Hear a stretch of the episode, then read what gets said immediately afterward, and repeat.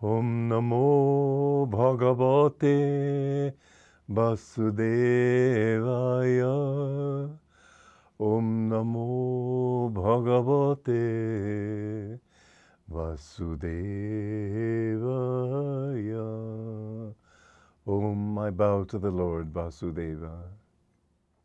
Joy to you, friends. We're reading from the second chapter of the Bhagavad Gita and coming in toward the end of it. This is stanza or sloka 66. Those with unsettled consciousness have no discrimination. Those who are unmeditative cannot know peace. And for those who lack peace, how is happiness possible? Most people are always, I remember being in a barber shop in Rome one time a few years ago, and the barber was playing the television. And I don't watch television, and so I don't know about these things, but watching or having it inflicted on me while I was having my haircut, I noticed that the scenes changed every two seconds. When your mind is that restless that you can't dwell on anything for longer than two seconds, when you've got to keep flitting, flitting, flitting, then how are you going to find any kind of peace? And many people think, well, um, when I'm uh, I'm excited, that's when I'm happy.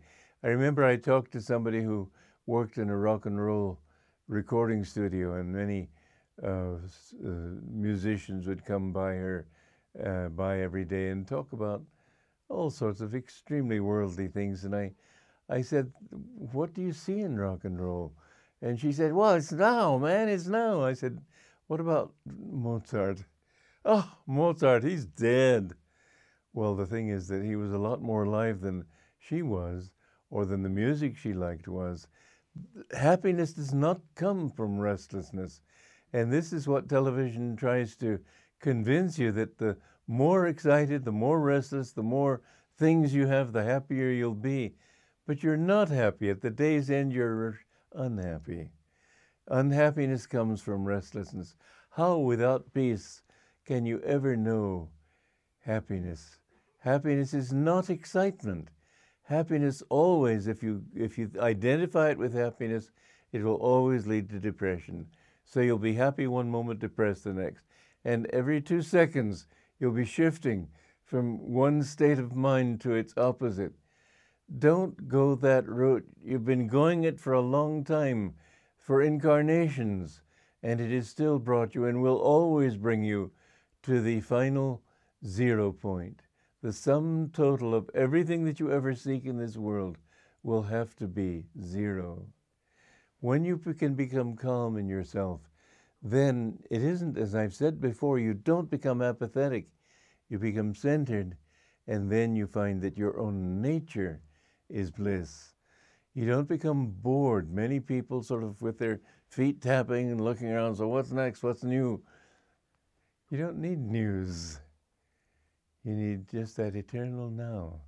When you have peace in your heart, when you can go everywhere and not feel that you need to go anywhere, when you can go nowhere and feel that you're perfectly content going nowhere, then you find that you have peace of mind. And in that peace, the more you get centered in your own self, the more you know that peace of the soul. Let's read the next stanza. A boat moving on water may be swept off its course by a gale. So discrimination may be swept from its path by the vagaries of sensory eh, influence. And so it is that we are like a boat in a high sea, and we have no direction, no, no control over it. And one moment we're up, next moment we're down. We don't know where we're going.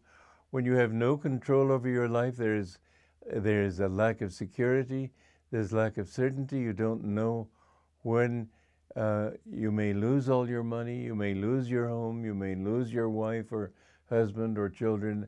Death is a constant threat. Just today, a very dear friend of mine died of a heart attack. And my feeling was there's no death. I felt that uh, she's happy wherever she is, and that's the important thing. And I felt that I felt that presence and felt she was happy is happy. And her husband also is a dear friend of mine. And uh, of course, it's hard for him when you lose your wife. And yet, finally, we will lose everybody. There isn't anybody who will stay with you, and sooner or later, you will lose them by leaving this world yourself. This world is a charnel house. Get away from this ocean of suffering and misery. Go to the one truth which will give you security forever. And only in that state can you actually see these souls. As Yogananda, when people died, he could go into the other world and see them there. This is the uh, one of the benefits when you attain uh, union with God, that you're you can go anywhere in the universe, see all your friends of past incarnations, see all those who were dear to you, help them to fulfill any lingering karma they may have with you. But uh, I remember going into a, a, TV studio in India and uh, seeing there were a hundred people there, and looking around me, they all looked like old friends.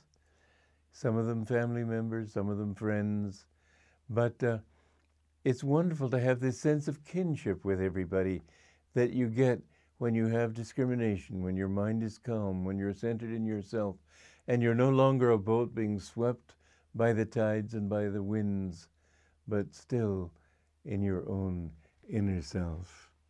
And so Krishna goes on to say, Therefore, O mighty armed Arjuna, withdraw your sense faculties, the power to see, hear, and so on from the senses themselves and from sense objects. Thus will your wisdom become firmly established. There's it's interesting, there's not just the sense of sight, there's also the power to have that sense of sight. That is inside. There's the sense and there's the power behind it. Hearing and the power to hear. See is tasting and the power to taste. All the senses have their corresponding inner sense, which is the power to enjoy the world. We want to go inward behind that power even and understand that everything is just a manifestation and extension of the inner self. When you do that, then you find all your senses become enlivened. The sights you see will be more thrillingly colorful, delightful. Sounds will be more thrilling. Everything will be more beautiful. Your senses become very uh, keen when you have that inner sense of oneness. So, love God. This is what I want to say. There was some man who came to Yogananda with many questions, and they were all very intellectual. And he, the man read his first question Masters, my guru's answer was, Love God. The man thought, Well, so he asked his next question Love God. Third question Love God. And the master got up and walked out. And this man, ever since then, has said, well, even masters have their faults, thinking that was his fault. Without love of God, what can you know? What do you understand? Everything without love has no meaning. It's just a jigsaw puzzle. You have to go beyond the senses and beyond the reason and beyond the mind and understand that you and He are one forever in that bliss, and all understanding will then be yours. Joy to you.